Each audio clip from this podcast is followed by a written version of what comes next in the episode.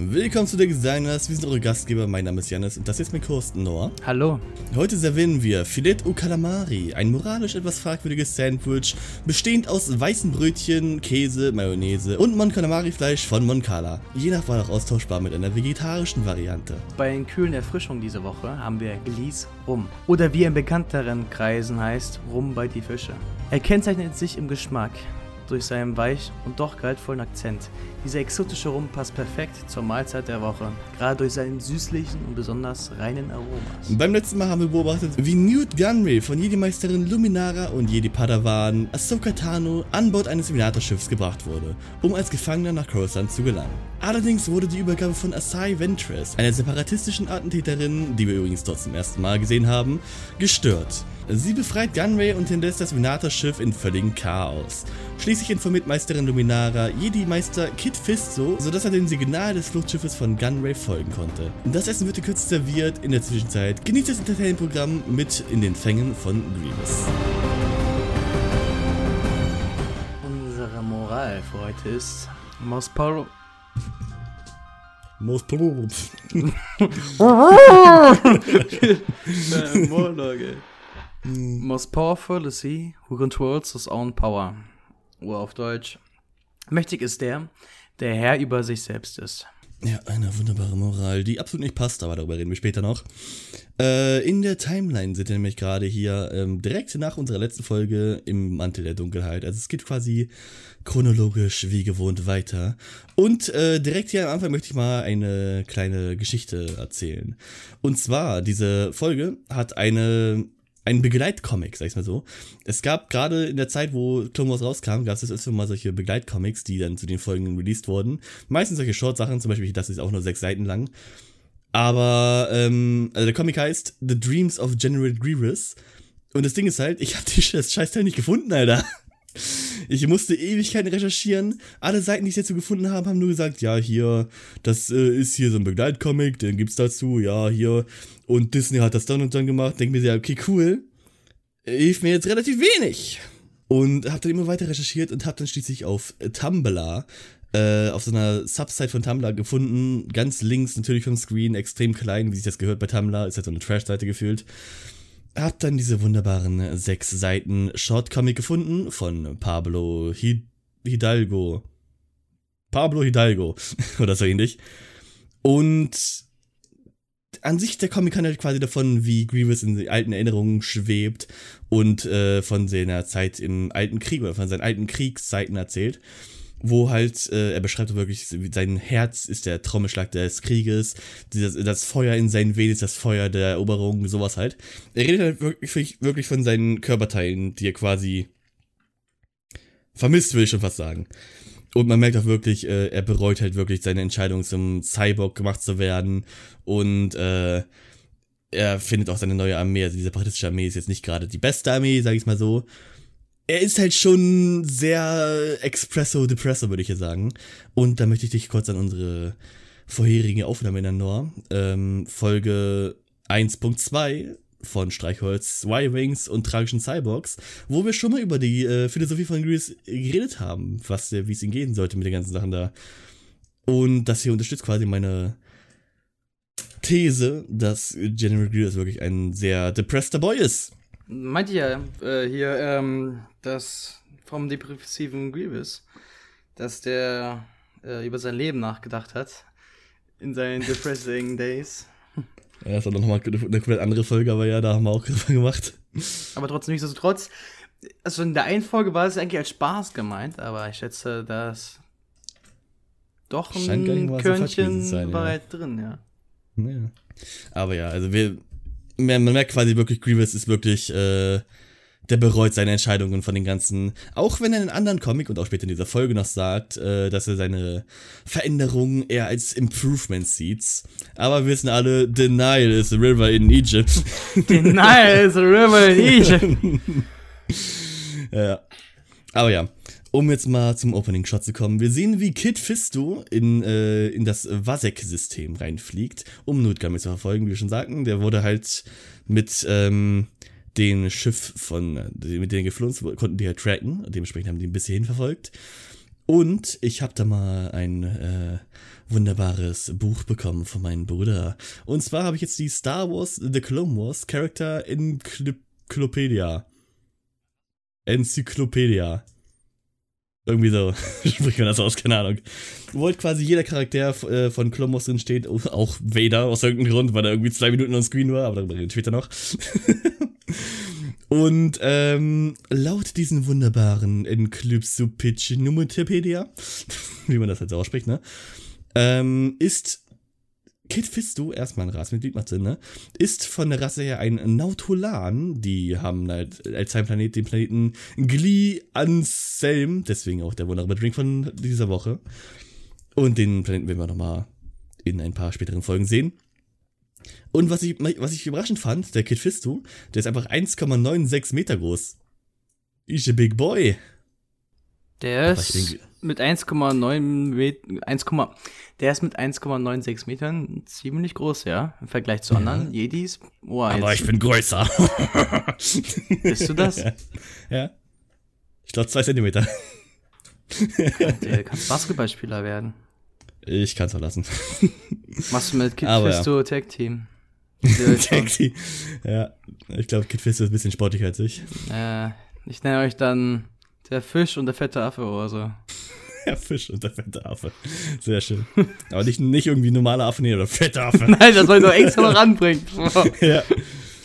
ja, aber ja, äh, laut Encyclopedia ist auch der Kit Fisto sehr bekannt für seine easygoing Art, wie halt einfach damit er so den Krieg eher so auf die leichte Schulter nimmt und wie auch in jedem Kampf mit einem Lächeln vorausgeht mit seinen wunderbaren Grinsebacke, die wir später noch sehen werden.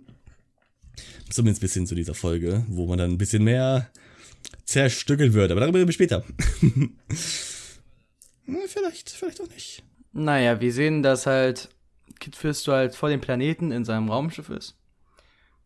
In seinem Raumschiff sich befindet. Und er ruft dann die Meisterin Luminara an und sehen, dass halt Ahsoka noch bei Luminara ist. Wir erinnern uns an der Folge davor zurück. Anscheinend ist sie immer noch auf den Jedi-Kreuzer und chillen dort. Ja, ich, das ist auch aufgefallen, weil mir das auch aufgefallen ist, wirklich ein Filmfiller, weil die letzte Folge meinte, ja, äh, bye. Und mm. jetzt ist sie immer noch vorhanden. Anscheinend war irgendwie ihr Schiff kaputt oder sowas, keine Ahnung, war eine Wartung. Musste noch runter chillen dort. Passiert, man kennt's. Auf jeden Fall berichtet Kit Fisto in dem Gespräch, dass er das äh, gesuchte Signal gefunden hat. Und zwar auf dem Planeten. Und vermutet, dass Nute Gunray sich dann halt auch dort befindet. Kit Fisto ähm, bereitet sich halt auf den Landeanflug vor, weil sein nächster Auftrag ist halt, äh, Grievous zu überführen. Und im Gespräch erfährt er noch, dass sein ähm, alter Schüler, also ein alter Padawan-Schüler, der jetzt zum Jedi-Meister, nee, Jedi-Meister sag ich schon, Jedi, direkt Jedi, zum Jedi-Meister, der zum Jedi-Ritter halt jetzt befördert wurde, sag ich mal, auch auf ihn wartet mit einer kleinen Kloneinheit. Und Kit Fisto lächelt direkt und freut sich, seinen alten Schüler wiederzusehen. Er verlässt den Hyperring und beginnt seinen Landeanflug auf dem Mond Vasek drei. Also, unser netter Kit Fisto landet nun auf dem Mond.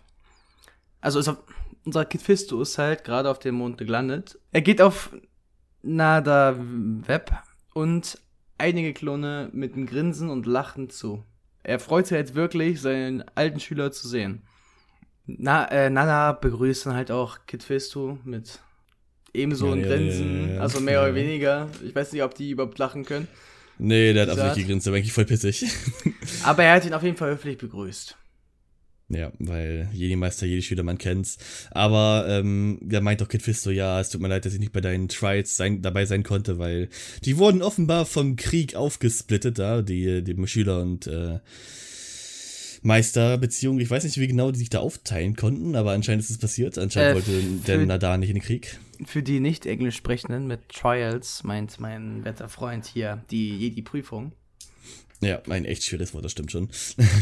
aber ja, ähm, der werte Nahdar Vebb musste halt die Prüfung dementsprechend alleine machen. Und da habe ich eine wunderbare Frage für dich, die du bestimmt nicht vorbereitet hast, Noah.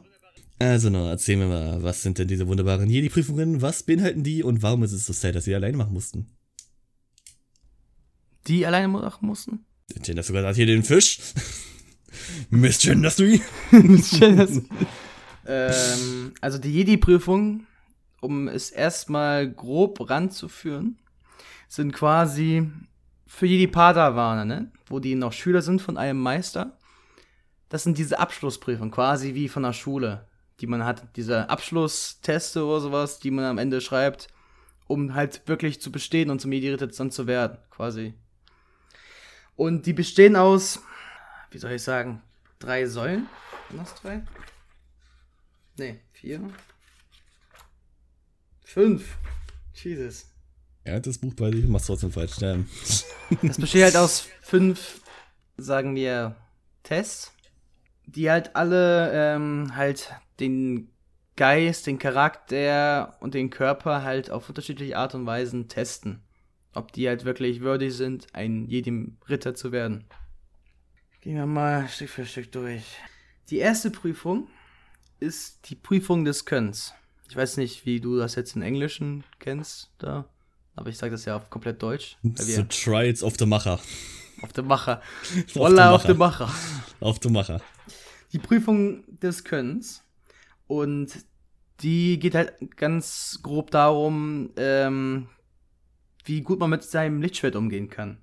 Beziehungsweise in den Prinzipien der Beherrschung. Ich meine, die haben wir sogar gesehen in Jedi Tales von Ahsoka. Das war doch die Prüfung des Könnens, oder nicht? Wo Ahsoka in den Raum stand und dann war halt die Drohne und die verschiedenen Jedi-Meister waren halt dabei und dann musste Ahsoka quasi ähm, präsentieren, wie gut sie mit den Lichtschwertern umgehen konnte, indem sie halt die Schüsse der, der Drohne abblockt. Kann man einsehen in Jedi Tales auf Disney Plus, werden wir in einer Special-Folge behandeln, irgendwann bestimmt, probably. ähm, in der Prüfung, in der nächsten Prüfung, und zwar die Prüfung des Mutes, muss halt Jedi halt die Stärke im Angesicht von Gefahr und Chancenlosigkeit beweisen. Erklärt sich, glaube ich, auch von selbst. Einfach Mut halt im Angesicht von großer Gefahr zu beweisen. Wie prüfen die das? Sind die denn da, holen die ein Lichtschwert raus und versuchen die zu köpfen, oder? Was, wie machen die das? Naja, also die äh, Padawane beweisen halt innerhalb der Reisen, die sie mit ihren Meistern zu tun haben, äh, irgendwann ihren Mut, weil irgendwann treffen die die sowieso auf irgendwelche Gefahren, wo halt der Padawan seinen Mut beweisen kann. Die nächste Prüfung ist die Prüfung des Geistes. Und zwar, die testet, wie sehr ein Jedi in der Lage ist, äh, einen inneren Kampf halt zu gewinnen, grob gesagt. Ich denke, man kann, die meisten können sich darunter was vorstellen. Und quasi ähm, zeigt das nochmal, wie stark ein Jedi zum Beispiel jetzt der dunklen Seite widerstehen könnte. Also halt wirklich, wie stark dein Geist ist, dein, dein Wille, also die geistliche Stärke. Als Beispiel sehen die erste ähm, Jedi Survivor, das erste Jedi Survivor Game, da hat ja, da gab es diesen Subplot, dass äh, Cal Kestis halt in Schuldgefühlen dahinterherrennen musste und dann sich, sich seinen eigenen Meister stellen musste. Und diese Illusion, wo halt dann quasi vor der Tür auf Dathomir stand und sein Meister ihn quasi niedergestreckt hat, dass er sich halt nicht gezuckt hat, dass er wirklich seinen Mut gezeigt hat dort, das ist halt dann, so hat Cal Kestis quasi seine Prüfung bestanden dort. Die, eins, zwei, drei, vier, die vierte Prüfung, die vierte Prüfung ist die Prüfung des Fleisches, meiner Meinung nach eine interessante Prüfung. Da, ähm, darum geht es, Die, Best- die Prüfung bestimmt, inwieweit ein Jedi Schmerz überwinden kann. Das ist wirklich krass. Weil äh, man muss sich da vor Augen führen, dass halt alles Kinder sind, ne? Dass halt alles noch teilweise Kinder sind, aber auch wenn die aus, also älter sind, sagen wir zwanzig, ist er ja trotzdem, wie soll ich sagen, brutal, das von jemandem zu verlangen, zu testen, wie viel dieser Teenager oder dieses Kind, wie viel Schmerzen das ertragen kann. Ja, normal, erstmal meinen Schüler zu, fast zu Tode foltern, so gewiss, leider. Ah, da möchte ich auch ein nettes Beispiel ähm, äh, veranschaulichen. Und zwar, ein Jedi hat in, während seiner Padawan-Zeit das auch, äh, also wurde in den Filmen auch gezeigt, dass ein Padawan hier die Prüfung des Fleisches sozusagen bestanden hat, und zwar Anakin Skywalker. Und zwar in, ja, Teil zwei. also im zweiten Film. Und zwar nach dem Duell von Dooku, wo er seine Hand abgetrennt bekommen hat. Das waren ja schon ein paar Schmerzen, die er da gehabt hat. Und die hat er anscheinend dadurch bestanden. Ähm, und zuletzt haben wir die Prüfung der Einsicht. Diese offenbart äh, das Geschick eines Jedis, Realität und Illusion zu unterscheiden. Okay. Na, das ist halt einfach, damit wird gemeint, blöd gesagt, die Reife deines Verstandes. Aber ja, das sind dann die Prüfungen, die Nahdar anscheinend alleine machen musste. War sein Opfer, würde ich mal sagen. Ähm, und ja, um mal zurück zur Folge zu gehen, Nahdar macht ein richtig Badass. Lasst mich euch den Weg zeigen und macht mit der Macht, schubst er den gesamten Nebel um sich herum einfach zur Seite und zeigt eine gigantische Tür aus Eisen. So, die äh, Klone und Nahdar sind jetzt hingegangen, zusammen mit Kit Fisto. Und die müssen halt irgendwie reinkommen, ne? Die Klone wollen natürlich die Tür aufsprengen, typisch Klone, man kennt's. Und Nahdar möchte das mit dem Lichtschwert aufschneiden und dem Motto, das ist leiser. Was macht Kit Fisto? Ihr seid beide scheiße und drückt aber den Knopf und die Tür öffnet sich. Like, bruh. Ah ja, anscheinend ist dieses ultrasichere Konzept von Grievous, ich muss einen Knopf drücken und das reicht. Okay. Ich schätze mal, Grievous hat keine Besucher, äh... erwartet, dass jemals irgendwer die besuchen kommt. Naja, Grievous hat ja auch entsprechend keine Freunde, niemand mag Grievous. Er ist ein einsames, trauriges, perfektes Leben. Ich glaube, das Einzige, was jemals an einen Freude raumkommen würde an ihn, ist ein Haustier oder sein Doktor. Naja, über die beiden reden wir noch. Ähm, aber ja, es fällt direkt auf, also die, die Gang geht jetzt quasi in den Gang rein und es fällt direkt auf, es sind keinerlei Wachen zu sehen, es ist äh, beunruhigend ruhig. Und dann merkt man auch hier, ich habe einen kleinen Animationsfehler oder einen kleinen Logikfehler. Und zwar, die Gruppe geht halt durch diese, äh, diese engen Gänge.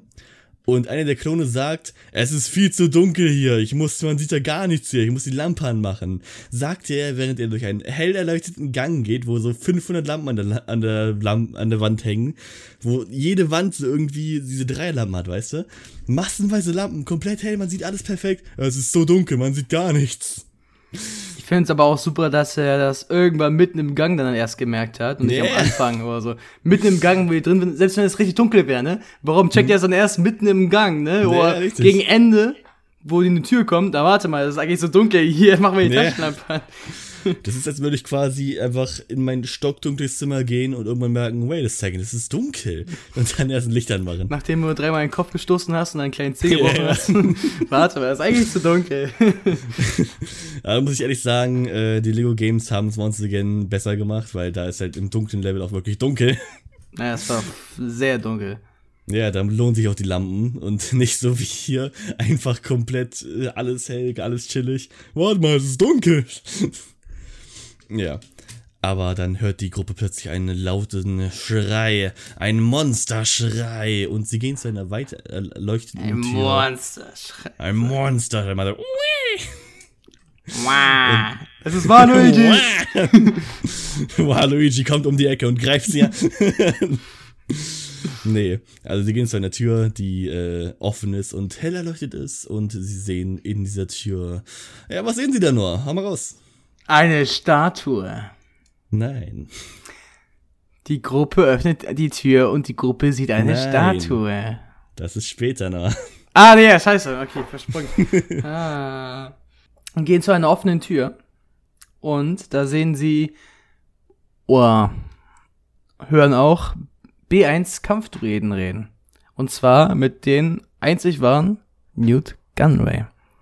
Den nackten Gunray. Der anscheinend auf dem Thron sitzt und das, äh, also man sieht halt den Rücken des Throns, ne, zur Kamera gedreht. Die Gruppe kommt dann halt langsam in den Raum rein, zu den B eins Kampfdruiden, die, und wollen, ähm, Gunray dann festnehmen. Die, äh, Gunray in seinem Charakter wie eh und je, äh, kriegt komplett Panik und, äh, befiehlt den Kampfdruiden was zu unternehmen. Die Kampfdruiden greifen natürlich dann direkt nach dem Befehl an. Jedoch machen die Jedi kurzen Prozess mit den Druiden, also zwei Jedi und vier Klone oder so, gegen drei Kampfdruiden waren das? Ja, ich glaube, vier. Drei oder vier, ja. Da ist, glaube ich, der Ausgang ziemlich klar. Ja, also Nahdar ist letzter tot, äh, Folge zu Ende, Kit Fisto hingerichtet. Was soll man machen? Was will man machen? Sind aber zu gut. Kit Fisto hat versagt. Naja, also alle Droiden sind äh, besiegt und man hört immer noch Gunray, der voller Panik fragt, ja, was passiert? Sind die eh tot? Sie drehen den Stuhl um, also oh, den Thron von Gunray, und sehen, dass Gunray gar nicht selber da ist, sondern dass da nur ein Hologramm von ihm sitzt. Ja, und hier ist ein wunderbarer Filmfiller, noch einer. Und zwar, ähm... Warum dreht sie das Hologramm mit? Ah. Nee, ja, das kann man sich damit erklären, dass das Ding in den, dass das Hologramm in den, in den Stuhl eingebaut ist. Aber, ähm... die Soundqualität, sobald man es revealed wird, also wirklich ein Hologramm, hört man sofort dieses klassische Hologramm-Nebengeräusche und diese Hologramm-Tonqualität. Vorher die ganze Zeit richtig schön Bass, richtig schön Surround-Sound, alles da. Und sobald er sich umdreht, fucking, die Hologramm-Sounds, richtig schlechte Quali, cool. Gun- Gunray hat seine Streamer-Stimme rausgepackt, ey, ja. Ja, der hat so extra noch sein Soundportal gehabt und sobald er umgedreht wurde, ist leider weggegangen. Naja. Also ja, noch ein weiterer Logik- oder Animations- oder Filmfehler. Sind ziemlich oft diese Folge. Naja, Gunray lacht die halt aus. Oh. Oh. Gunrays Hologramm wird dann ähm, mit Dookus Hologramm ersetzt. Der hat dann auch. Und dann ist äh, Dooku auch weg. Ja. Ist nur gekommen, um zu lachen. Kommt rein und wieder weg. Ich wäre so confused als je, die stehen immer vor. What? Was ist gerade passiert? Fühlen sich auch nur wie so ein Fiebertraum. Yeah. Naja, Dooku ist natürlich nicht wie direkt wie abgehauen. Dooku blieb und hat auch nicht gelacht, der war einfach emotionslos dort und meinte, er hat sie erwartet. Und er bedauert, dass sie halt Gunray nicht festnehmen konnten. Jedoch bietet er jetzt einen alternativen Preis an, damit die halt nicht anscheinend umsonst kommen wären, sind. Daraufhin verschwindet Dooku wieder und die, die fragen sich, ja, äh, aber wir, wir haben jetzt gesagt, sind wir Köder oder... Ah, nee, äh, nee, noch nicht, noch nicht, äh, das kommt später. Jetzt haben die gesagt, ähm, Dooku möchte jemanden ausgeknipst haben oder sowas. Ja. Die, die reden darüber, ja, anscheinend möchte Dooku sich jemanden entledigen. Und macht sich noch nicht mal selber die Hände für schmutzig, sondern es ist die, die erledigen anscheinend. Ja, und hier beginnt auch direkt das wunderbare Mysterium der Folge. Wer könnte es sein? Wen will Dooku hier tot sehen? Ist schon schade, dass die Folge in den Fängen von Grievous heißt. Hm, wer könnte das sein? Wir wissen es nicht. I wonder why, I wonder, nee, I wonder how, I wonder why. Yesterday, blue, blue sky, blue sky, and all that I could see, just the elementary, and I won, I won. Da kann man mit dem Text nicht. Man sieht äh, nur noch den Stuhl mit der, also bei dem Stuhl gibt's da so ganz viele Knöpfe und Sachen zum Rumspielen, die irgendwelche wichtigen Sachen wahrscheinlich machen. Yes, das ist so ein Massagesessel, weißt du? Für verschiedene Massageeinstellungen. Genau, ja. Sitzheizung inbegriffen. Ja, für das Hologramm, damit es falls zu kalt wird. Auf jeden Fall blinkt hier jetzt ein roter Knopf. Und Nahdar drückt direkt auf diesen Knopf und öffnet damit eine Tür. Die Tür führt da jetzt zu einem Gang und äh, durch den gehen sie halt durch. Und während sie durch den Gang durchgehen, öffnen sich weiter Türen. Also beziehungsweise, während sie durch den Gang durchgehen, inspizieren sie weitere Türen, die links und rechts äh, vorhanden sind. Und in der ersten sehen sie äh, eine Statue.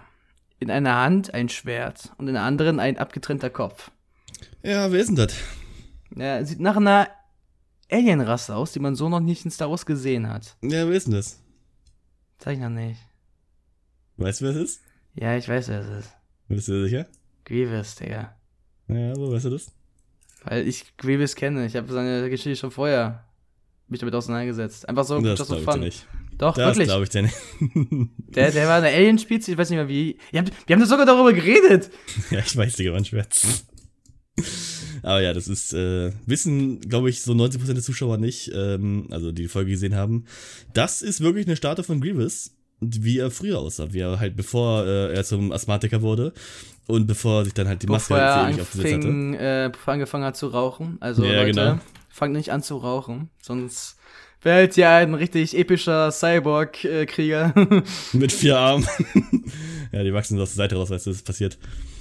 Aber, äh, ja, der sah früher so aus und deswegen verstehe ich die ganzen Videos nicht von wegen Unmasked Character von Star Wars, Nummer vierzehn, Grievous. Und dann sieht man einfach nur Grievous, wie er halt aussieht. An was? Was meinst du? An? Unmasked. Wo die ganzen Videos von wegen, ja, hier, wie sehen diese Charaktere ohne Maske aus? So Revan, verstehe ich auch nicht. Grievous, so solche. Richtig geil. Ich habe so ein Video gesehen. Kannst du raten, wer Nummer eins war? Von wegen Top zehn, nee, nee, Top zehn unmaskierte Star Wars Charaktere. Random Stormtrooper Nummer zwei? Es ist Vader. Nummer eins war Vader. Die tun so, als würde das man nicht kennen. Die zeigen einen Screenshot aus den Filmen. Haben die jetzt äh, einfach einen Anakin Skywalker genommen oder wirklich Darth Vader? Nee, den Screenshot, wo Vaders Helm abgenommen wurde. Die haben wirklich einfach den Screenshot genommen von Vader. Und haben so getan, als wüsste man das nicht. Das ist übelst das Mysterium. So von wegen, wie sieht Grievous aus? Content Creation leicht gemacht, ey. Ja, also jetzt mal ganz ehrlich, das wäre jetzt so richtig easy gemacht hier. Ich hätte gedacht, die bringen auch Kylo Ren oder sowas rein. Haben die, glaube ich, auch, aber ich glaube, es ist irgendwie eine oh, what the fuck. Ja, so richtige Charaktere, wo man sich denkt, okay, das sollte Allgemeinwissen das sein. Auch, das ist doch bestimmt für Kinder gemacht dann wahrscheinlich. Ja, so, Leute, Leute wie Revan verstehe ich, aber dann again, wenn man Revan nicht kennt, dann kennt man Revan nicht. Und wenn man Revan kennt, dann weiß man, wie der aussieht. Also Top-Amasked äh, People in Star Wars, angefangen mit zweitausend irgendwas. Klon Nummer eins, Klon Nummer zwei, Klon Nummer drei. Ja, und dann gehen wir die Liste hoch. Ja, sowas verstehe ich nicht. Also, bei Grievous verstehe ich es schon mehr, weil man muss halt wirklich genauer zusehen, um zu wissen, wie der aussieht. Aber in diesem Fall sieht man halt wirklich eine Statue von Grievous, auch ohne Maske. Und man sieht, der Junge ist ugly as fuck. Kein Wunder, dass er eine Maske trägt. Aber ja, dann haben die diese wunderschöne Statue von Grievous betrachtet und sind dann zur nächsten Tür gegangen, die sich geöffnet hat. In diesem Raum sind dann ein, Kommunika- ein, Kommuni- ein Kommunikator und zwei weitere Statuen, aber diesmal ist diese Statue sehr interessant. Und zwar, warum doch? Weil sie eine gewisse Rüstung anhat. Nö. Mir geht's darum, dass diese wunderbare Statue, die hat jetzt äh, nicht so wie die Statue davor, die halt ganz normal alles aus Stein war. Diese Statue hat jetzt mehrere robot- robotische äh, Gliedmaßen, unter anderem Arme und Beine, was eventuell darauf hindeuten kann, dass Grievous, äh, wie sich Grievous quasi fühlt mit ihren, mit Veränderungen, was aus ihm geworden ist, alles drum und dran. Vielleicht ist einfach alles ein sehr philosophischer Einblick in Grievous' Psychologie. Vielleicht war es aber auch kaputt, wer weiß. Das ist einfach abgebrochen, nachkommen, Eisen Grievous dran, fertig. Ist Dichter, nein, nein, das Philosophische finde ich super. Grievous ist Philosoph und Dichter. Hm. Ja, er ist ein ganz Dichter. Ein ganz Dichter. Aber ja, man merkt auch dann, äh, Kit Fisto meinte irgendwie, ja, hat vielleicht irgendwas mit diesem mysteriösen Krieger hier zu tun. Also anscheinend wissen die Jedi gar nicht, wie Grievous vorher aussah, wer das war. Was ich überraschend finde. Also ich habe das immer eigentlich so im Kopf gehabt, dass die ungefähr wissen, was mit Grievous da abging. So wenigstens so ein bisschen, weißt du? Ich denke, die wissen noch nicht mal, was für eine Spezies er angehörte. Ja, anscheinend nicht. Weil sonst hätten die ja wenigstens ahnen können, na, das ist Grievous, my boy. Ja, zu dem Maßen, ich könnte mir auch nicht erschließen, so was für eine Spezies er gehören könnte, wenn ich ihn so angucke. Du siehst ja nur die Augen. Ja, reicht doch.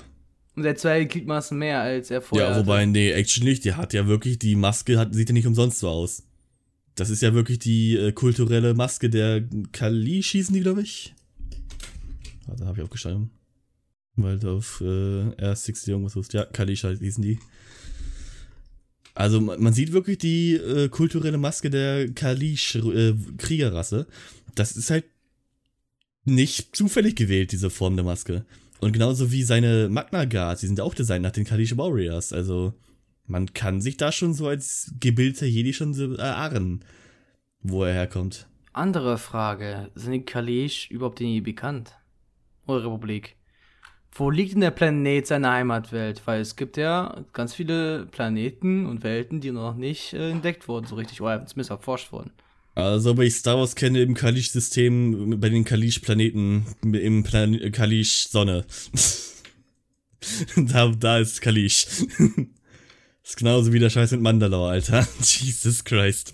Echt? Für die, für die, die es nicht wissen, äh, es gibt irgendwie Die Mandalorianer sind keine sonderlich guten Namensgeber. Der Planet heißt Mandalore, das System heißt Mandalore, der Planet darum heißt Mandalore. Es heißt eigentlich alles Mandalore oder irgendwas mit einer Variation von Mandalore. Die sind nicht sehr kreativ. Aber kamen wir jetzt bei den Kaleeshes? Äh, Kali heißt der einmal Planet. Der befindet sich im wilden Raum. Im Wildraum, voila. Ja, das ist dieser Grenzgebiet, äh, Digga, was? Grenzgebiet äh, zwischen der bekannten Galaxis und der, Unbekan- und der unbekannten Region. Ja, ich würde aber schon sagen, dass die Jedi den kennen. Naja, es gibt, diese Gebiete werden dann meistens nur von äh, Händlern oder Schmugglern oder anderen Krimin- kriminellen Elementen bereist. Also, ich weiß nicht, wie sehr das den Leuten da äh, bekannt ist. Ja, ich glaube schon, dass man so als Jedi zumindest den Planeten schon mal von gehört hat. Das ist ähnlich wie bei Tatooine, der eigentlich auch eher abgelegen ist und wenig mit den eigentlichen Jedi zu tun hat, aber die wissen halt trotzdem von Tatooine, dass es Tatooine ist und wo es ist. Also ich glaube schon, dass die von den Kaleesh wissen und auch von den, den Planeten mindestens so ein Jedi schon mal da war und schon mal sich ein bisschen angeguckt hat. Und wenn nicht, dann wird es halt locker irgendwie in den Archiven stehen. Also auf jeden Fall könnten die mit ein bisschen Recherche easy herausfinden, was Grievous für ein Viech ist. Ist nicht so schwer. Bestimmt mit viel Mühe. Einmal googeln, fertig. Ist nicht so schwer. Also, äh, die, die, die sollten nicht so dämlich sein. Die sollten bestimmt schon ein paar Analysen gemacht haben. Ja. Dann sollten die auch, da Kaleesh wahrscheinlich dann doch bekannt ist, dann sollten die dahinter gekommen sein, dass gewissen Kaleesh ist. Ja, sag ich ja. Also es gibt einfach nur, keine Ahnung, Braindead vielleicht. Das kann sein. Oder, ja. oder er, er, nee, der muss, ich wollte gerade sagen, vielleicht ist er nicht sicher, dass er wirklich bei, äh, bei den Separatisten ist, aber der muss das ja wissen, dass er bei den Separatisten ist, wenn er Kampfdruiden waren, Dooku und Nute Gunray. Und dann trifft er auf eine Kriegerspezies, die zufälligerweise auch Grievous angehört, und dann, das sollte darauf, sollte man eigentlich kommen, glaube ich.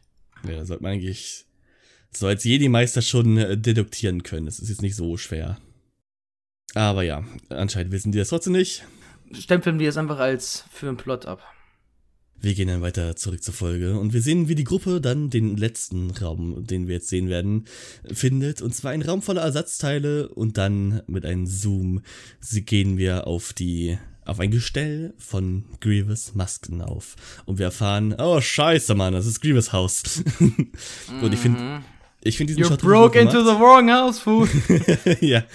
Aber ich finde diesen Shot richtig gut gemacht, weil während man raufzoomt, hört man im Hintergrund so ein tiefes Ausatmen, zumindest im Englischen, von Grievous. Dieses hört man so von Grievous äh, hinten drin, dass man halt diesen Reveal nochmal unterstreicht für die, die es immer noch nicht gecheckt haben, dass es wirklich Grievous Haus ist. Finde ich richtig gut gemacht. Oh Digga, mein Bruder ruft mich an. Warte kurz. Dann mach ich Pause.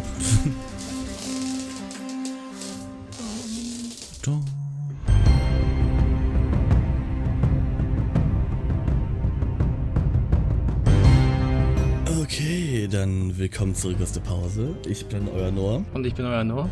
Nein, ich bin Thaddeus. Aber ja, wir waren stehen geblieben bei einem wunderbaren Schnitt zu Grievous, der in seinem Schiff sitzt, auf dem Weg nach Hause. Er will einfach ein bisschen Feierabend, ein bisschen entspannen. Aber dann, man kennt's, der Boss ruft an, man hasst es.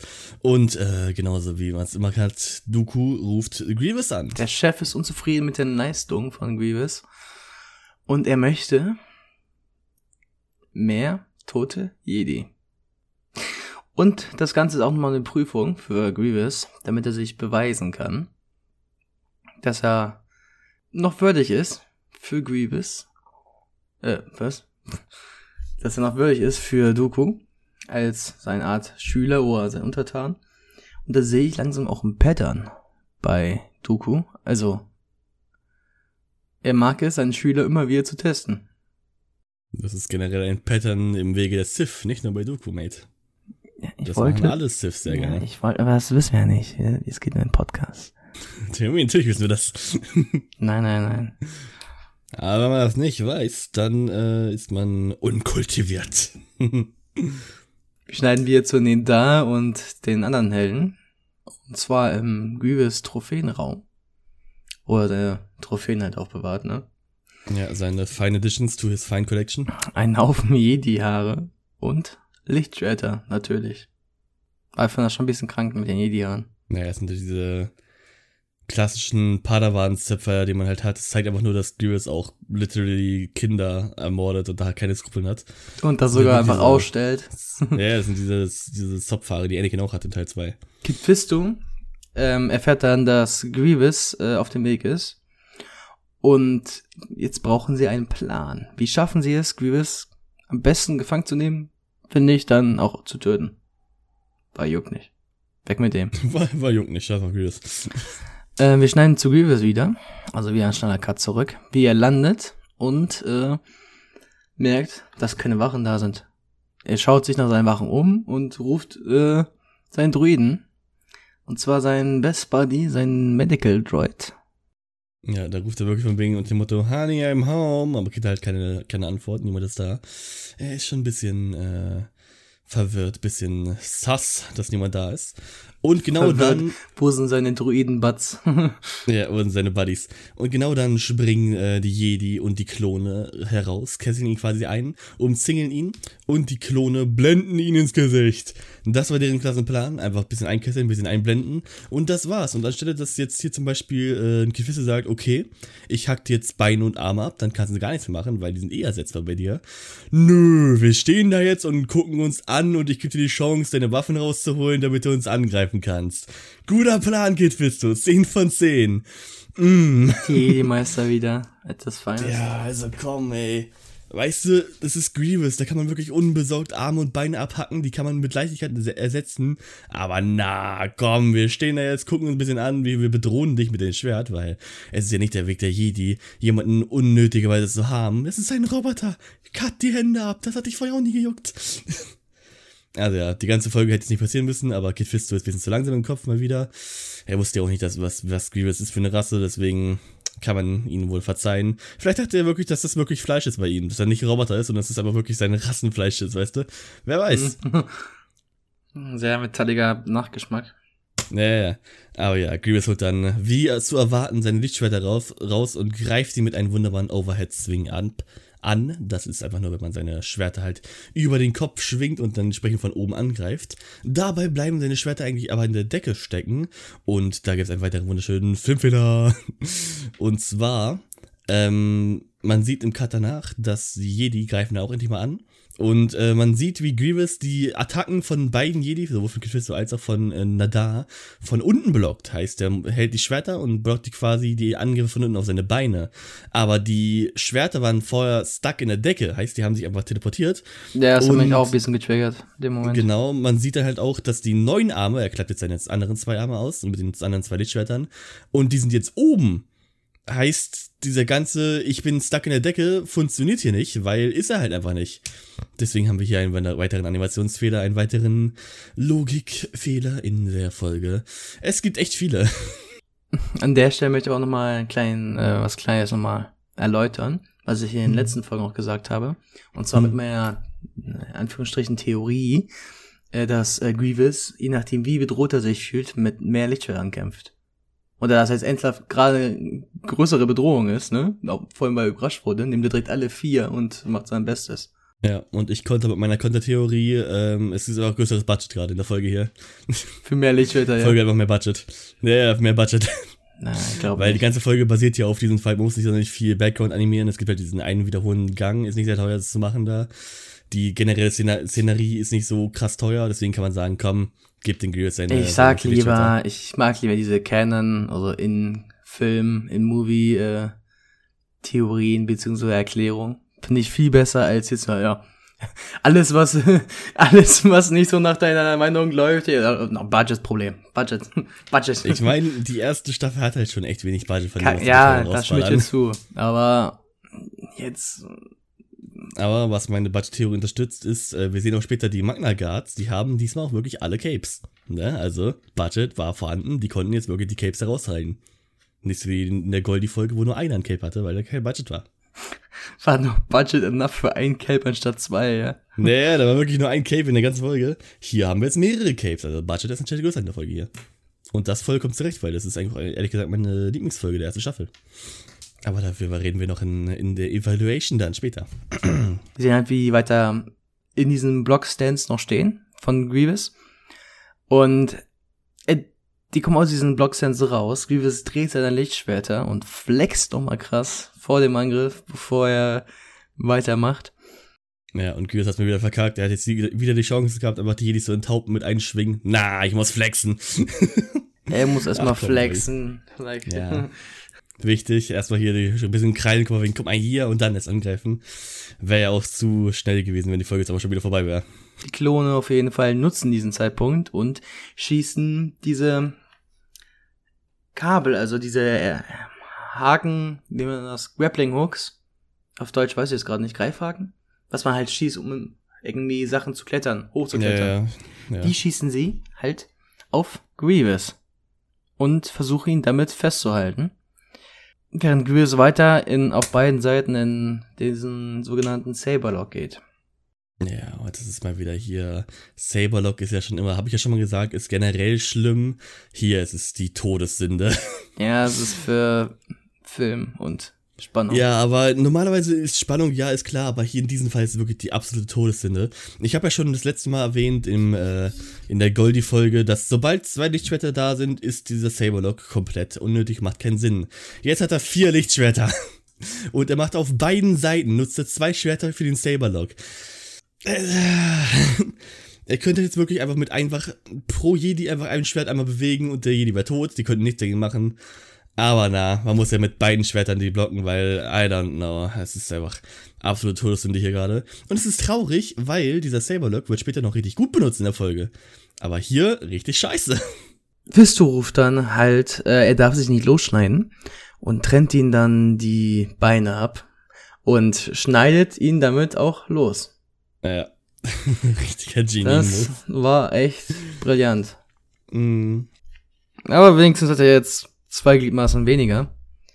Daraufhin, wie erwartet, kriecht Grievous einfach weg.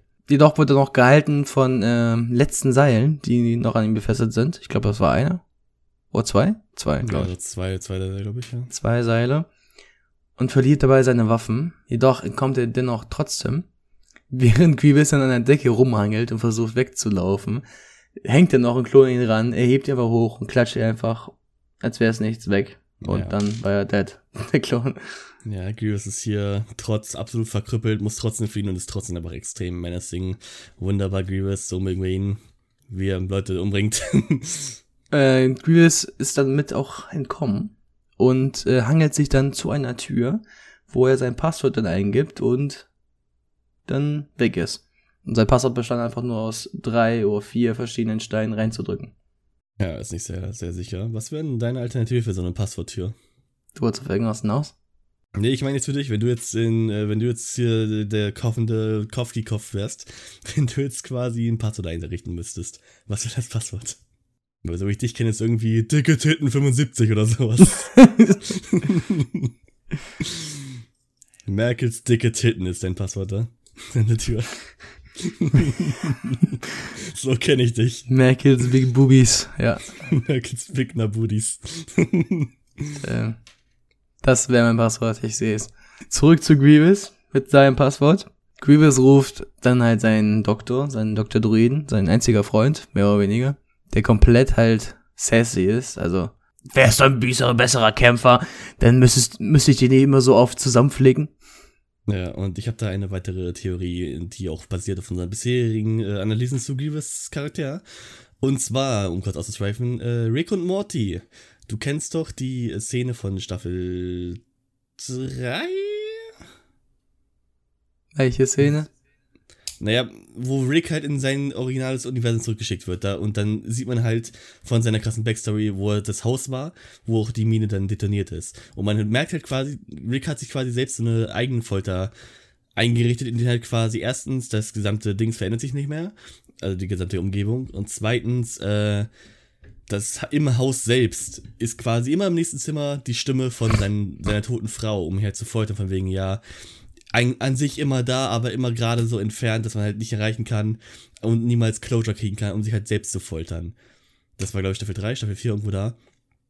Und äh, ich glaube, hier ist so ein bisschen dasselbe Konzept, dass dieser Druide quasi so programmiert ist, dass er so sassy ist und quasi Grievous so fertig macht, von wegen, ja, wärst du ein bisschen besserer Kämpfer, dann wärst du nicht so schlecht hier, müsstest du nicht sowas hintermachen und alles drum und dran, weil, dass er sich halt quasi selbst, was aus ihm geworden ist, absolut hasst und deswegen ähm, sich mit diesen Druiden quasi selbst foltern möchte, dass das quasi immer wieder gesagt wird, weil dieses ganze, das gesamte Haus von Grievous ist ja quasi eine einzige Erinnerung an seine alte Zeit, wie er früher war. Da würde dieser Druide damit reinpassen ins Schema, dass er von wegen ihn komplett weghatet, einfach nur, weil er es hasst, was er aus ihm geworden ist. So ein Akt von Selbstfolter, weißt du? Ja, das ist eine interessante Theorie, ja. Klingt nice. Ja, dass Grievous wirklich so tragisch gemacht wurde hier in Clone Wars. Schon ein bisschen sad, der Coughing Boy, aber was soll man machen, ne? Wir sind dann jetzt wieder an der Stelle, wo General Grievous seine Sachen, seine Bodyguards, seine Magna Guards wieder reaktiviert, die vorher von... höchstwahrscheinlich von Count Dooku deaktiviert worden, im Falle dieser wunderbaren Trap. Und mir fällt hier auch auf, die sind alle wunderbar diesmal gecaped und sehen alle wunderschön aus. Das heißt, äh, Button ist am Start der Folge. Aber ja, ähm, Nahdar, der ist halt ähm, ein bisschen salty und will halt unbedingt den Grievous verfolgen, weil das halt so ein bisschen enger ist, du weißt. Ein bisschen äh, die Wege der Jedi-Fahr verkackt. Und äh, Kit Fisto ist aber da mehr cold-headed und sagt sich, okay, nee, das wird nix, wir haben es verkackt, wir müssen uns zurückziehen, äh, unser Plan ist gescheitert, wo ich, wo ich mir auch denke, ja, kein Wunder, wenn euer Plan dabei besteht, wir kesseln den ein und machen dann erstmal eine Sekunde lang gar nix. Wir lassen den Grievous erstmal sich ganz in Ruhe zu seinem Lichtschwert angreifen und lassen ihn ganz in Ruhe uns angreifen. Das wir ist haben ein super ihn ganz Plan. In Ruhe begutachtet und bewundert. Ja, kurz angucken. Also, Kit Fisto, echt so kein Wunder, dass der Planer gefailt ist. Der hätte ihn einfach easy Arme, Beine abhacken können und fertig. Aber na, das ist ja nicht der Weg der Jedi, ne?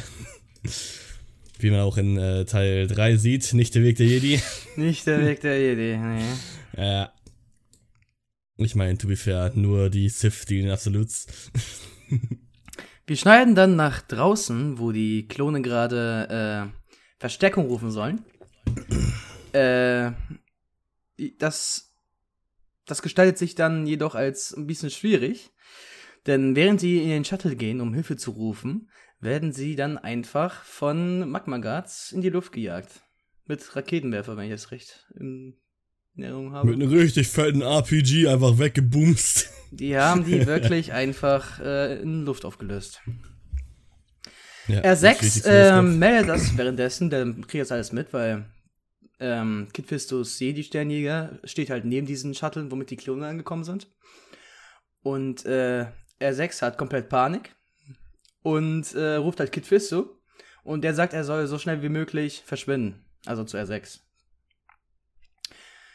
Das tut R sechs natürlich sehr schnell, um das Grad zu entkommen und hat eine Magma Guard ins Jenseits versetzt dabei, der sich an das Schiff schon Äh, geklammert hat und nach ein paar Links-Rechts-Schleifen ist der Magma Guard äh, runtergefallen und hat einen sehr verstörenden Schrei von sich gegeben.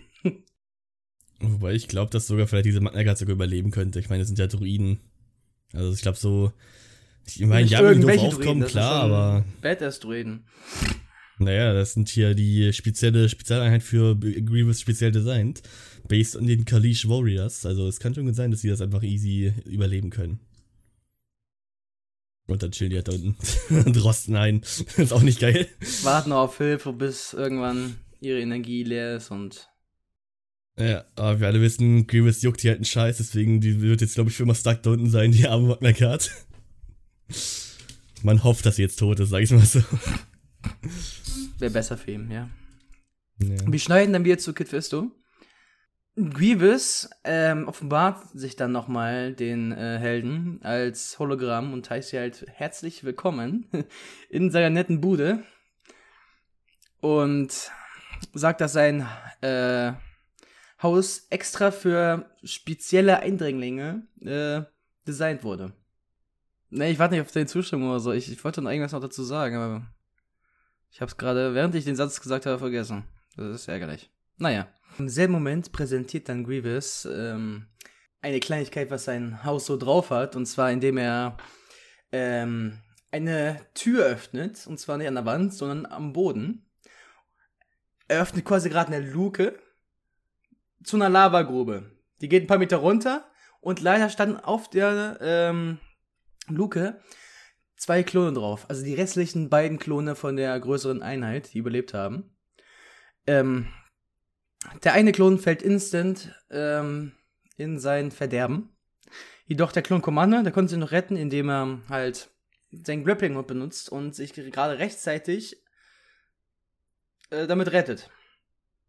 Ähm, Nahdar und Kit Fisto helfen dann äh, den Klon wieder hoch, sodass er jetzt sicher ist. Jedoch der andere Klon ist ja jetzt gone. Ja, das ist einfach auch eiskalt hier. Äh, hat sich ein bisschen was an General Skywalker abgeguckt, ist in die Lava gefallen und eigentlich verbrannt. Ja, hat Skywalker eigentlich vorgemacht. Ja, aber wusstest du, oder äh, ich frage dich jetzt anders, ähm, Lava ist ja nicht wie eine Flüssigkeit. Heißt, eigentlich müsste der einfach da drauf landen und dann noch schlimmer, elendlicher verbrennen. Weil es ist ja quasi einfach nur Stein, der halt, also es ist eher, eher wie Treibsand, würde ich sagen, oder wenn ich mich ja, nicht erinnern kann. Ja, das ist dickflüssiger. Du sinkst ja nicht direkt ja, genau. schnell ein, sondern ich glaube, du sinkst auch, glaube ich, gar nicht ein. Ich habe mal ähm, nettes ähm, Wissenschaftsvideo dazu angeguckt. Einfach so, weil ich Langeweile hatte. Ich kann mich zwar nicht mehr dran erinnern, äh, ob die jetzt nur langsam gesungen sind. Oder ob die wirklich gar nicht sinken, sondern nur da draufbleiben und verbrennen, langsam schmelzen. Ja, ich glaube, die sinken schon etwas, aber halt langsam. So ist zum Beispiel hier, äh, Terminator ist ein gutes Beispiel, wo man ganz langsam den Daumen runter sinken nee, sieht. Wenn, wenn, wenn, dann noch langsamer. Ja, aber er ist ja mit halt, der schmilzt ja weitestens ein, im Fall von Terminator. Ja. Aber ähm, das hier ist was ich aber weiß, man stirbt ja ziemlich schnell äh, aus dem Grund vom Schock. Das auf jeden Fall. Ja, ja. Aber es ist dann hier mal wieder ein weiterer äh, kleiner Animationsfehler der Folge. Die haben hier echt viele, äh, viele am Laufen heute dieses Mal. Ne? Also. Naja, in Star Wars und anderen Filmen ist es eigentlich meistens so, dass sie halt meistens sehr schnell in die Lava versinken und damit aber verschwinden. Gut, wir waren... Der Klon konnte jetzt gerettet werden, der Klon Commander.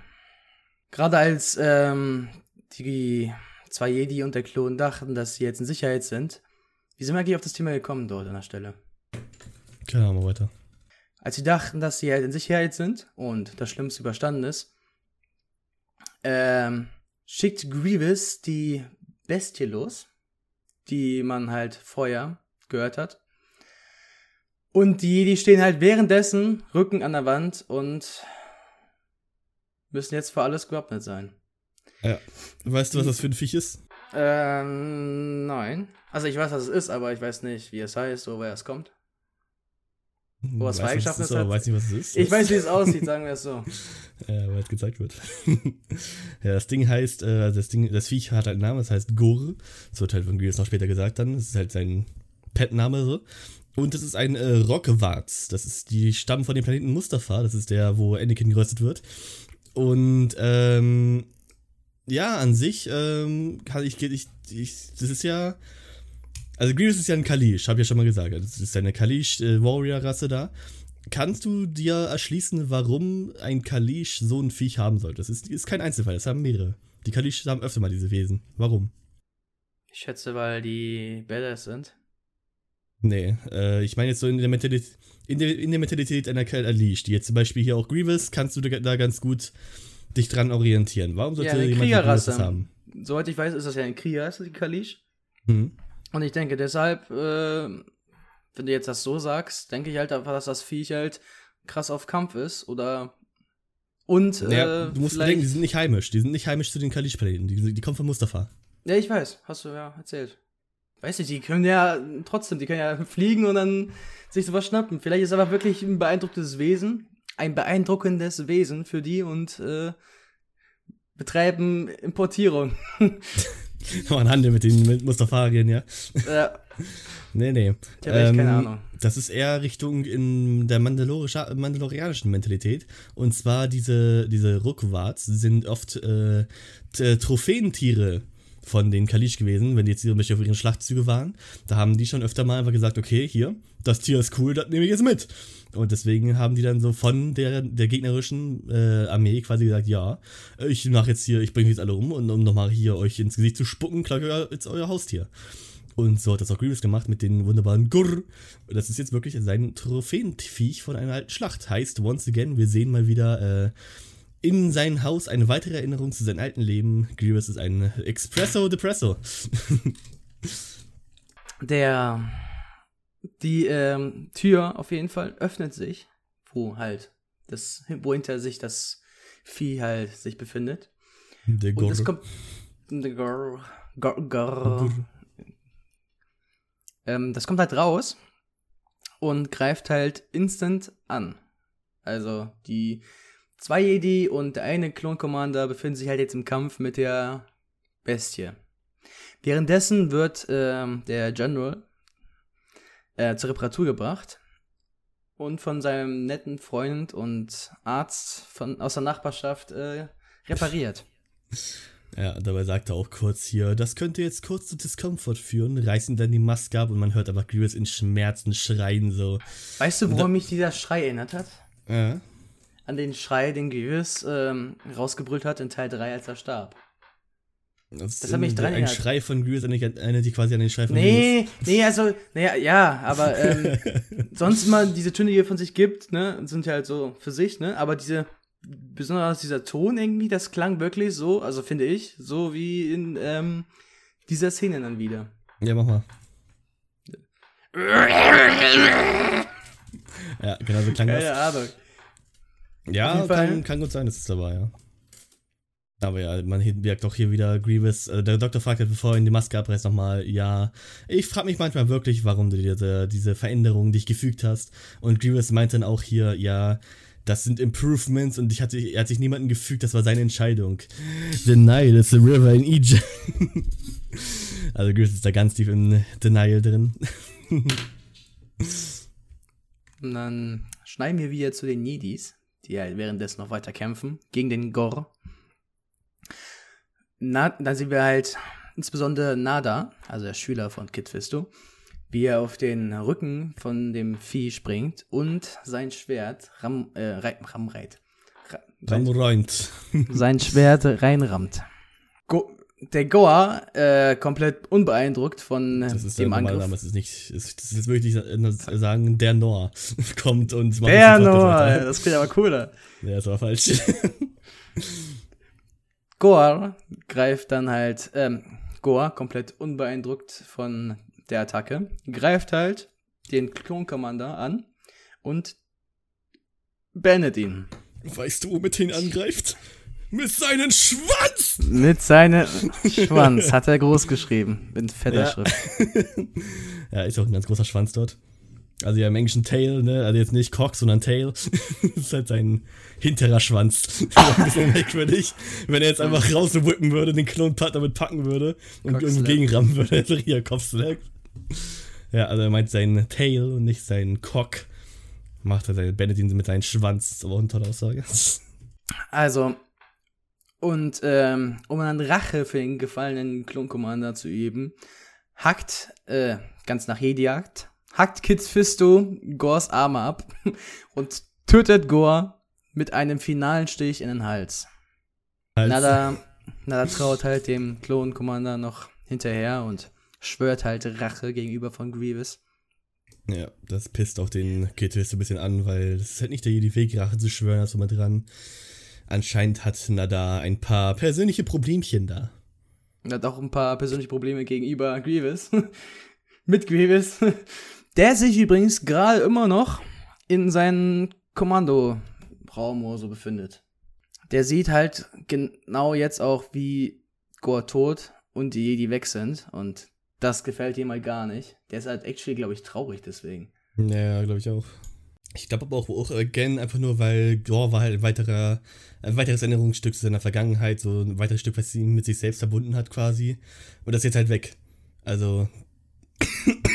Es ist quasi, als würde er noch ein Stück von sich selbst verlieren, sag ich mal so. Was mir ganz kurz einfällt, ne, jetzt nur nebenbei. Warum sind die nie eigentlich zurückgekehrt zu dem Planeten und haben aber seine Basis einfach vernichtet? Naja. Oder haben die wenigstens irgendwie einen Angriffstrupp oder sowas hingeschickt oder sowas? Kann gut sein, wissen wir halt nicht, ne? Hm. Genau im selben Moment kriegt dann ähm, Grievous einen äh, Skype-Call von Dooku wieder. Der... Ähm, offenbart dann jetzt, dass äh, Dooku wirklich hinter allem steckt und das hier nur ein Test ist. Und Grievous ist halt, weiß nicht, glaube ich, ein bisschen abgefuckt. Ja, zuerst. Und dann nimmt es aber irgendwie auch an. Ja, kein yeah. Problem. Und er lässt Dooku dann noch nicht mal ausreden komplett und schaltet ihn einfach weg. Ja, er, du möchtest wirklich, äh, sagt dann sowas in der Art wie, ihr möchtet mehr Totojedis haben, dann gebe ich euch mehr Totojedis oder sowas. Nee, irgendwie so, das war halt so, äh, er war halt zuerst richtig pisst, weil die, er hat die Wachen ausgeschaltet, er hat dafür gesorgt, dass jetzt quasi, es ist jetzt wieder Dookus Schuld, dass Gor jetzt tot ist, dass seine, äh, generell, dass sein Haus äh, eingenommen wurde, dass er jetzt quasi keinen schönen Feierabend, Feierabendbierchen sich gönnen konnte. Und, äh, also der ist halt zuerst richtig pisst. Dann erfährt er quasi, ja, okay, das ist ein Test, der muss sich mal wieder beweisen hier, muss noch ein paar, ein paar Jedis hackeln. Und dann meint er, ja, komm, du willst das, wie du willst, fuck it, ich mach das jetzt eben, und dann gibt's ein Feierabendbierchen. Also begibt sich Grievous nun auf die Jagd. Die Jedi sind direkt um die Ecke eigentlich schon und sehen diese Tür zum Kommandoraum. Mit, also diese große Passworttür, wo du irgendwie sechs Steine reindrücken musst, dann kommst du rein. Ja, wir nennen uns merkwürdige Titten. Merkwürdige Titten als Passwort. Ja. ähm, Kit Fisto und Nahdar schleichen sich dann halt rein. Der Grievous wird jedoch dann vom Doktor gewarnt, äh, dass die halt jetzt äh, sich dem Kommandoraum halt nähern. Ja, da hat er über Kameras gesehen, der ist ja noch in diesem Raum drin. Hat Pätze gespielt. Ja, ja. Petz wie so ein Schulaufseher, weißt du? Jemand, der im Flur steht und aufpasst, dass niemand aus dem Unterricht geht. Wie so ein sassy Schulaufseher, ja. Mhm. Äh, Nahdar beginnt halt dann zu diskutieren, dass sie äh, nicht äh, abhauen, bevor äh, sie Grievous getötet haben. Also er will wirklich unbedingt sich Grievous entledigen, also Grievous von der Bildfläche verschwinden lassen. Nicht gefangen nehmen muss, sondern komplett einfach beenden. Ja, der will den, der will halt auch Rache für seinen Klonsoldaten, der jetzt quasi gefallen ist durch Grievous und die ganzen Leute, die er halt umgebracht hat. Also Nahdar hat wirklich da große Anger-Issues, insbesondere gegen Grievous. Das ist, ist wirklich ähm, nicht so gut. Aber ich finde hier auch, ähm, also der Doktor ist jetzt eine kleine Sadistenkant und schließt die Tür, so dass halt quasi Nahdar und Kit Fisto voneinander getrennt werden. Und Kit Fisto hat jetzt keine Wahl, er muss jetzt halt quasi in die Hauptkontrolle reingehen, während Nahdar sich gegen Grievous und die vier oder fünf Magna Guards stellen muss. Das Ding ist halt, ich dachte mir zuerst, okay, ja, der ist tot, direkt, er hat keine Chance, aber der hat die Magna Guards richtig gut auseinandergenommen. Also das sind ja eigentlich voll die krassen Kämpfer so, die hat nicht mal Anakin so schnell auseinandergenommen. Heißt, ähm... Der Nahdar, der ist schon richtig talentiert mit seinem Spiel eigentlich. Der also ist er schon, hat Potenzial eigentlich. Der ist eigentlich auf demselben oder auf einem ähnlichen Level wie Anakin, würde ich sagen. Zumindest in Clone Wars. Na, mit Anakin... Ich weiß ja, nicht. Ja doch, in Clone Wars auf schon. Jeden Fall, auf jeden Fall ist er ein richtig guter Jedi-Ritter. Der ist besser als die meisten Ritter, die halt in den Clone Wars aber verreckt sind. Auf jegliche dumme Arten. Ja, ich glaube wirklich, dass hier, was Schwertkampf angeht, zumindest auf einem ähnlichen Level wie Anakin. Weil gerade die Magna Guards hatten nicht mal Anakin so schnell auseinandergenommen in, Teil, äh, in der... In der Goldie-Arc-Folge, da waren ja auch irgendwie vier Magna Guards und da hat auch ein Weilchen gebaut, äh, gebraucht. Und hier Nahdar nimmt jetzt fünf oder sechs einfach easy innerhalb von ein paar Sekunden auseinander, gar kein Problem. Und dann ist halt gegen Grievous und auch gegen Grievous schlägt er sich ziemlich gut. Würde ich mal behaupten. Also der macht da, der hält da länger durch, als man erwarten würde. Ja, so ganze zwei Minuten. Ja. Länger als die meisten, ja. Das ist echt länger beeindruckend. Länger als äh, so manch anderer, ja. Ich hätte echt erwartet, dass das nicht wirklich... Vielleicht zwei Schläge gereicht hätten, dann wäre er ja, weg. So wie ein Lego-Spiel, wo er nochmal reinspringt, dann ist so Sushi zurückgeflogen, ja. Kommt. Ja, aber nee, der Nahdar, ja, Nahdar stellt sich hier richtig gut an eigentlich. Aber wir schneiden dann nochmal zurück zum Doktor, der sitzt da wirklich auf dem Sessel und feuert Grievous einfach, ja, mach ihn fertig, zerstöre ihn. Und dann fragt er sich, hä, hey, warte mal, wo ist der andere Jedi? Und dann wird er geköpft von Kit Fisto. Und jetzt, äh, jetzt willst du ein bisschen... Bisschen sad, weil Kit Fisto wird jetzt quasi gezwungen, dabei zu sehen, wie Nahdar gegen Grievous kämpft. Und genau dann befindet sich auch Nahdar im Saberlock mit Grievous. Und zum ersten Mal in der Geschichte von Star Wars haben die einen Saberlock gut genutzt. Und zwar Grievous klappt dann, er ist ja mit zwei Schwertern im Saberlock, er klappt dann noch einen Arm raus und nutzt seinen Blaster und erschießt Nahdar. Und zum allerersten Mal wurde ein Saberlock vernünftig benutzt. Er hat ihn quasi benutzt, um Nahdars Defense wegzubumsen da. Er hat jetzt keinerlei Möglichkeiten, das zu blocken. Er holt den dritten Arm raus und tötet ihn. Es war wunderschön.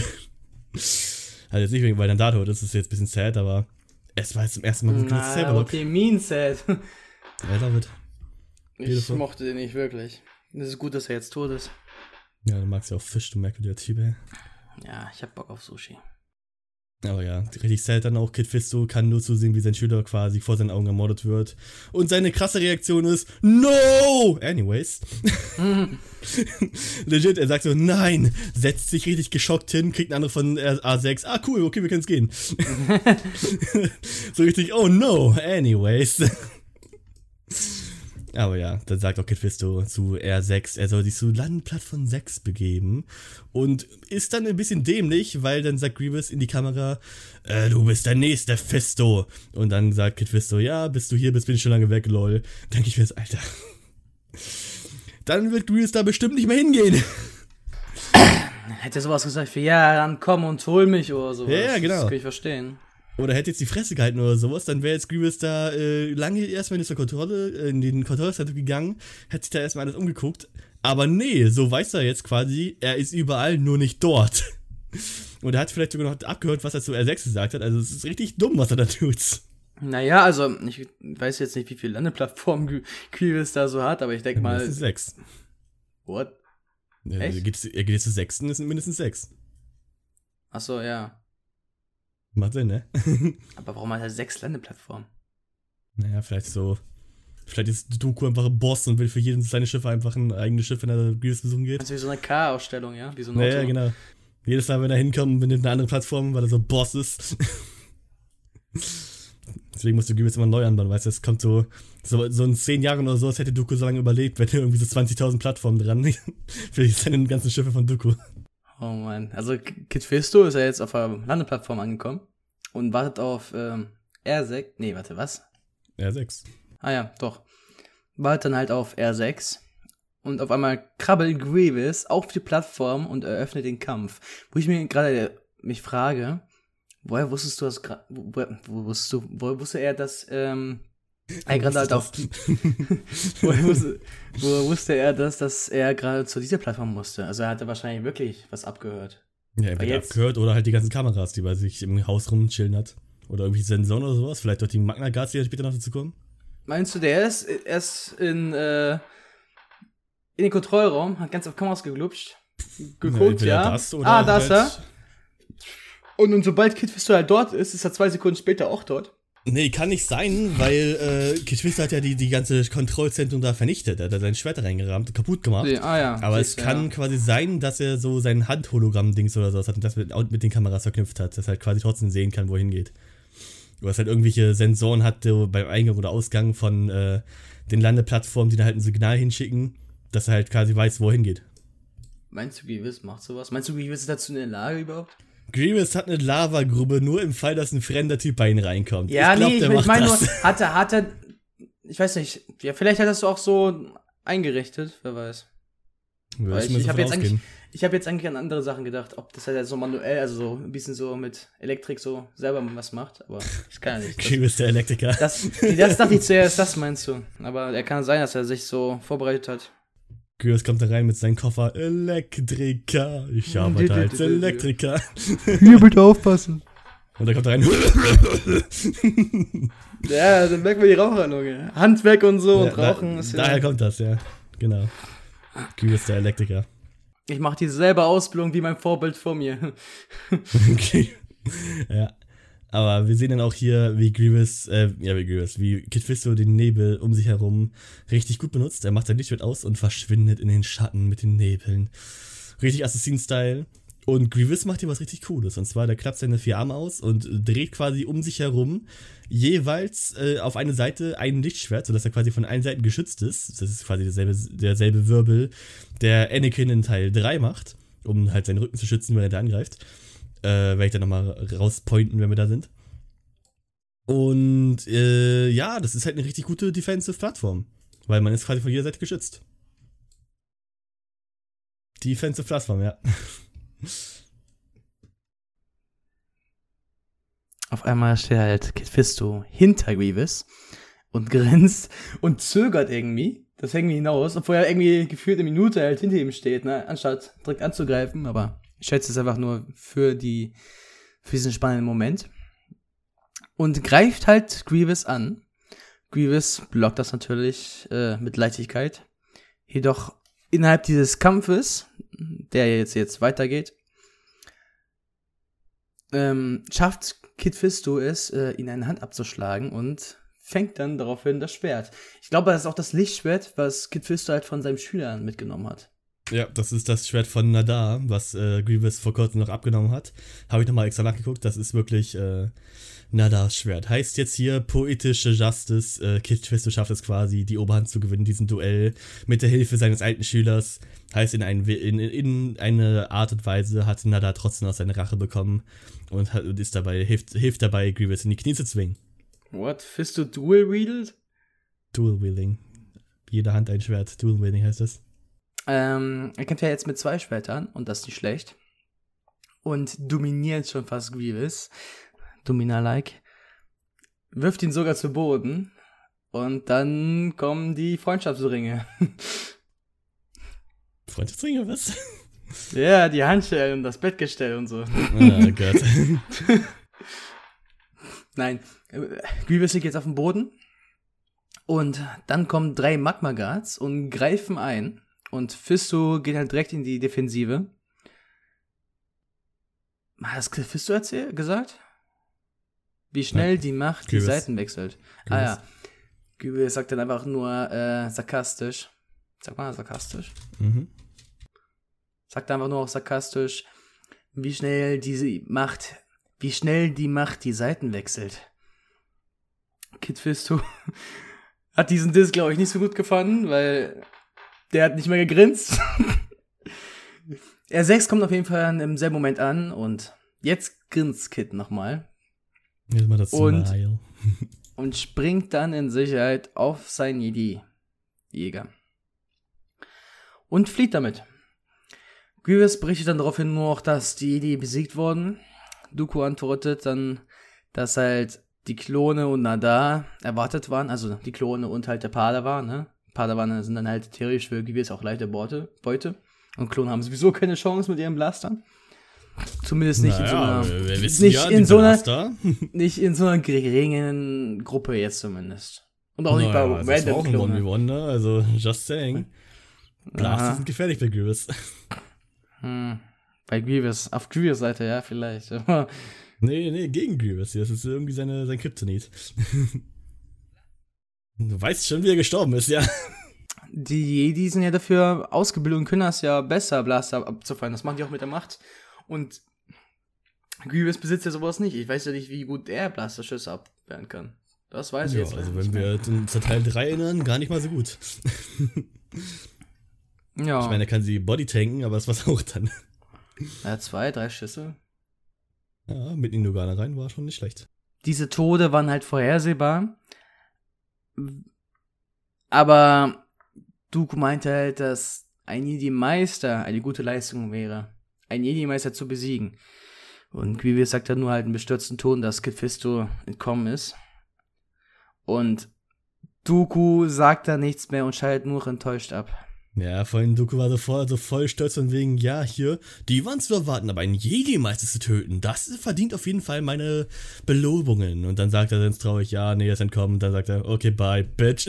So richtig enttäuscht, voll richtig stolz so. Und dann, ja, doch nicht, okay, er hat so gekackt. Wir machen dann mal einen äh, ziemlich krassen Cut. Und zwar, wie Kit Fisto jetzt im, auf Coruscant ist, und zwar im Jedi-Tempel, wo er halt den Jedi-Rat von Nahdars Tod, äh, berichtet und berichtet halt auch über sein Verhalten als Jedi. Also, wie wir das halt die ganze Zeit erzählt haben. Also so unter dem Motto, ich will Vengeance.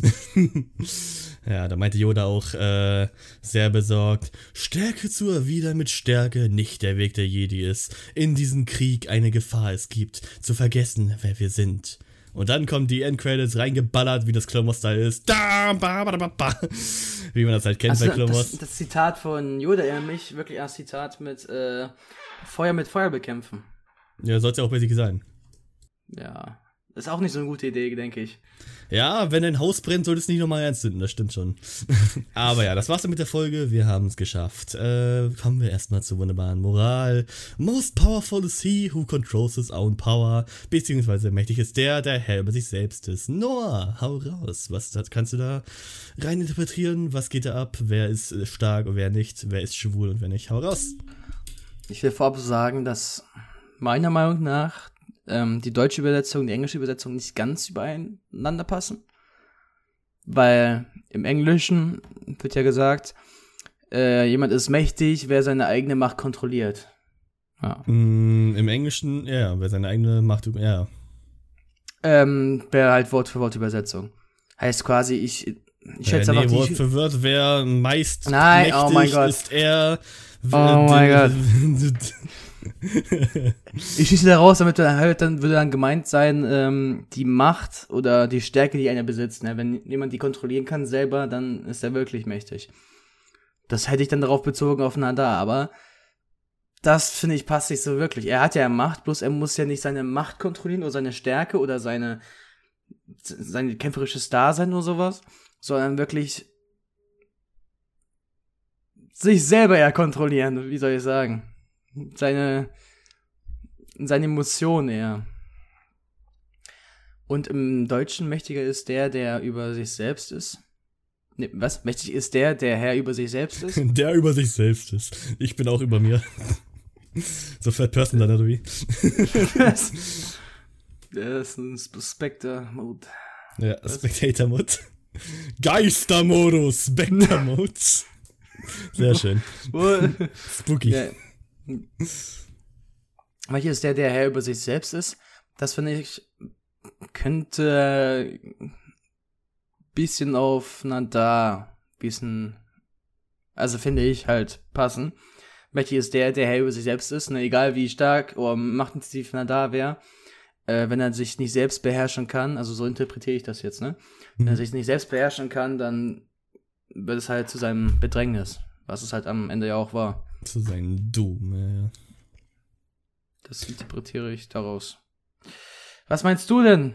Ja, würde ich auch sagen, also ich stimme, ich stimme den Ganzen jetzt eher weniger zu, muss ich sagen, also den Zitat selbst, ich finde, das passt nicht wirklich zur Folge mal wieder, sowohl im Englischen als auch im Deutschen, äh, Deutschen, wo es halt wieder nicht dasselbe ist, wie du schon meintest, passt beides irgendwie nicht so ganz, finde ich. Also ich soll, wie du meintest, soll sich halt auf Nahdar und seine Schwächen beziehen, weil er war halt schwach.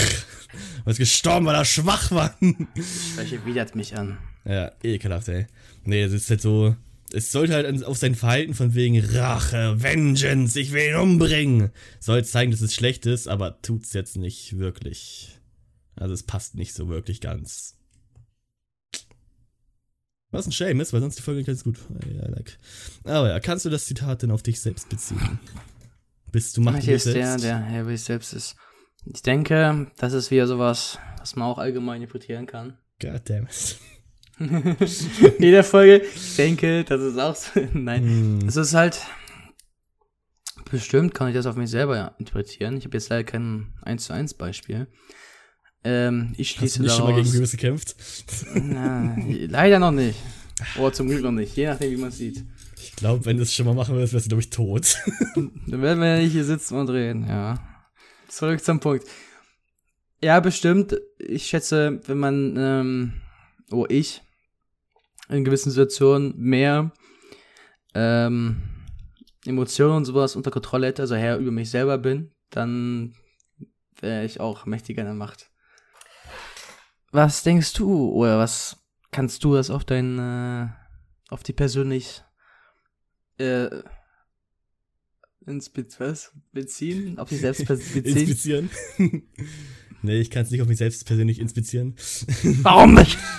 I don't know, es ist irgendwie so ein Ding, was nicht wirklich zu irgendwas passt, was ich so in meinem Leben erlebt habe. Ist einer der wenigen Zitate, mit der ich wirklich wenig anfangen kann. Ja, nee, ich weiß nicht, also mir fällt ja jetzt nicht wirklich ein großer persönlicher Bezug zu diesem speziellen Zitat ein. Oh well, solche Folgen gibt's auch. Dann kommen wir mal zum bewährten Teil. Was hast du, wie findest du die Folge? Was sagst du? Ist super oder ist scheiße? Was sagst du? Die Folge an sich mag ich nicht so. Also, äh, so im Großen und Ganzen, ich fand die früher zumindest, wo ich die geguckt habe, das allererste Mal, ziemlich langweilig. Das war eine meiner schlimmsten Folgen. Blasphemie. Aber jetzt ist das eher so, ähm, äh, zum Beispiel, dass Grievous da drin ist, ne? Ich bin ein riesen Grievous-Fan auch. Äh, allein, dass Grievous da drin ist, gibt schon mal extra Punkte, weil den Typ, den Bre feiere ich einfach.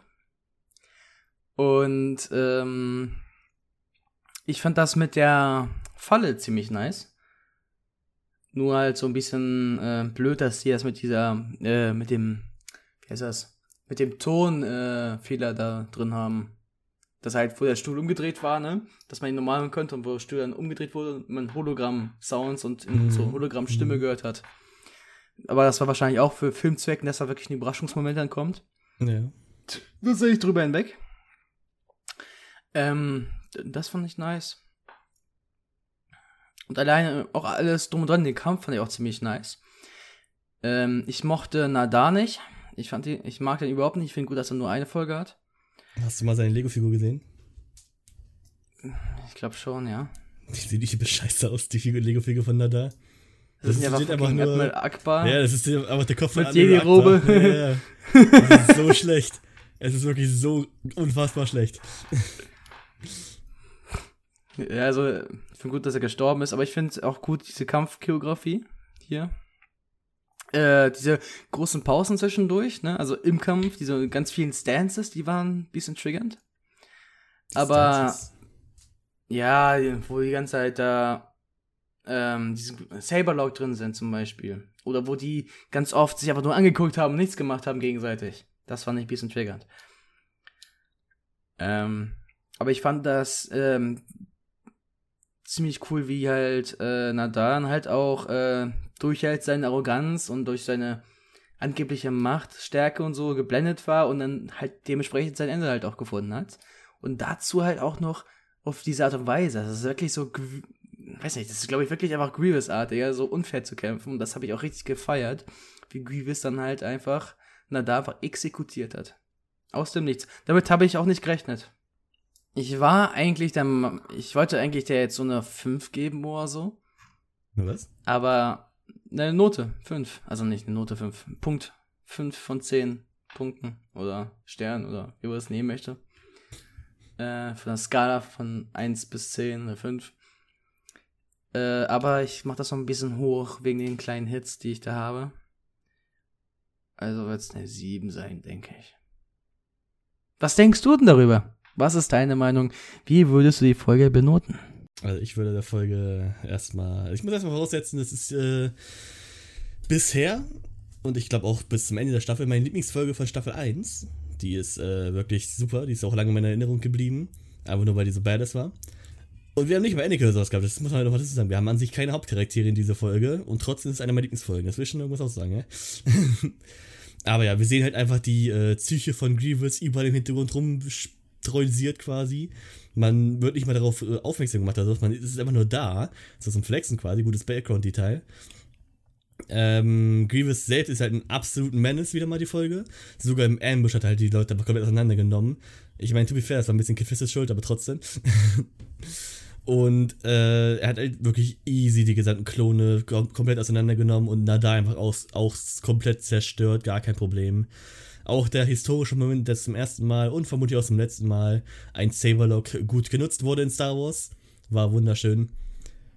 Ansonsten, ich fand generell das Setting richtig gut der Folge, also das dunkle Setting so, auch wenn es nicht wirklich dunkel war, das hat das Lego Game besser gemacht. Ich fand das Mysterium der Folge gut, was nicht lange hielt, aber trotzdem richtig gut aufgesetzt wurde. Ähm, und ich fand halt wirklich die Szenerie einfach richtig gut da sein, auch wenn das an sich vom Budget her billiger war, um halt die Kämpfe und sowas dann besser zu animieren, auch mit den vier Armen und so. Aber es sieht halt trotzdem richtig gut aus. Meinst du, wenn hätten die mehr Budget, würde die ganze Szenerie noch anders aussehen? Ich glaube nicht. Ich glaube, das Lighting wäre besser gewesen. Ich glaube, die hätten ein paar mehr, größere Elemente reingebracht, zum Beispiel mehr Deko von den Kaleesh oder sowas in die Richtung, was zum Beispiel an den Wänden hängt, mehr sowas mit Dekoration, hätten die aber mehr Budget, hätten die mehr Hintergrundsachen gemacht, würde ich sagen. Aber äh, das Einzige, was mir halt nicht gefallen hat, war halt die vielen, vielen Logikfehler diese Folge. Dann halt die Saberlocks, die mal wieder, ne, das Übliche, die war halt diese Folge teilweise echt eine Sünde, auch wenn die dann das redeemed haben mit den einmal in Star Wars, wo die es gut benutzt haben.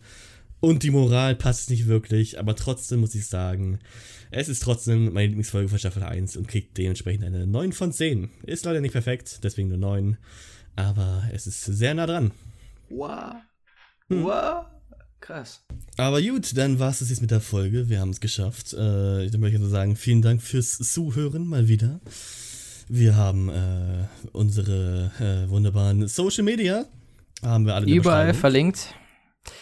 YouTube, TikTok, Insta, Facebook, Twitch. Ja, wir haben alles am Start, für, für jeden eine Plattform da. Ansonsten beim nächsten Mal behandeln wir dann die Folge elf von Clone Wars, die Ergreifung des Counts. Die wird auch sehr interessant, auch wenn es, glaube ich, ich glaube, der zweite davon wird eine Jar Jar-Folge von diesem Arc, das wird ein bisschen merkwürdig. Noch eine Jar Jar-Folge. Ja, aber die erste des Arcs ist extrem cool, werden wir dann Ah ja, ja, das, hm.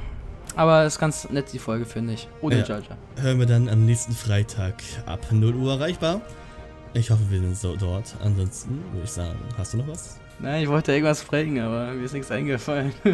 Okay, gut, dann würde ich sagen, bis zum nächsten Mal, mach's gut, bye! Ciao!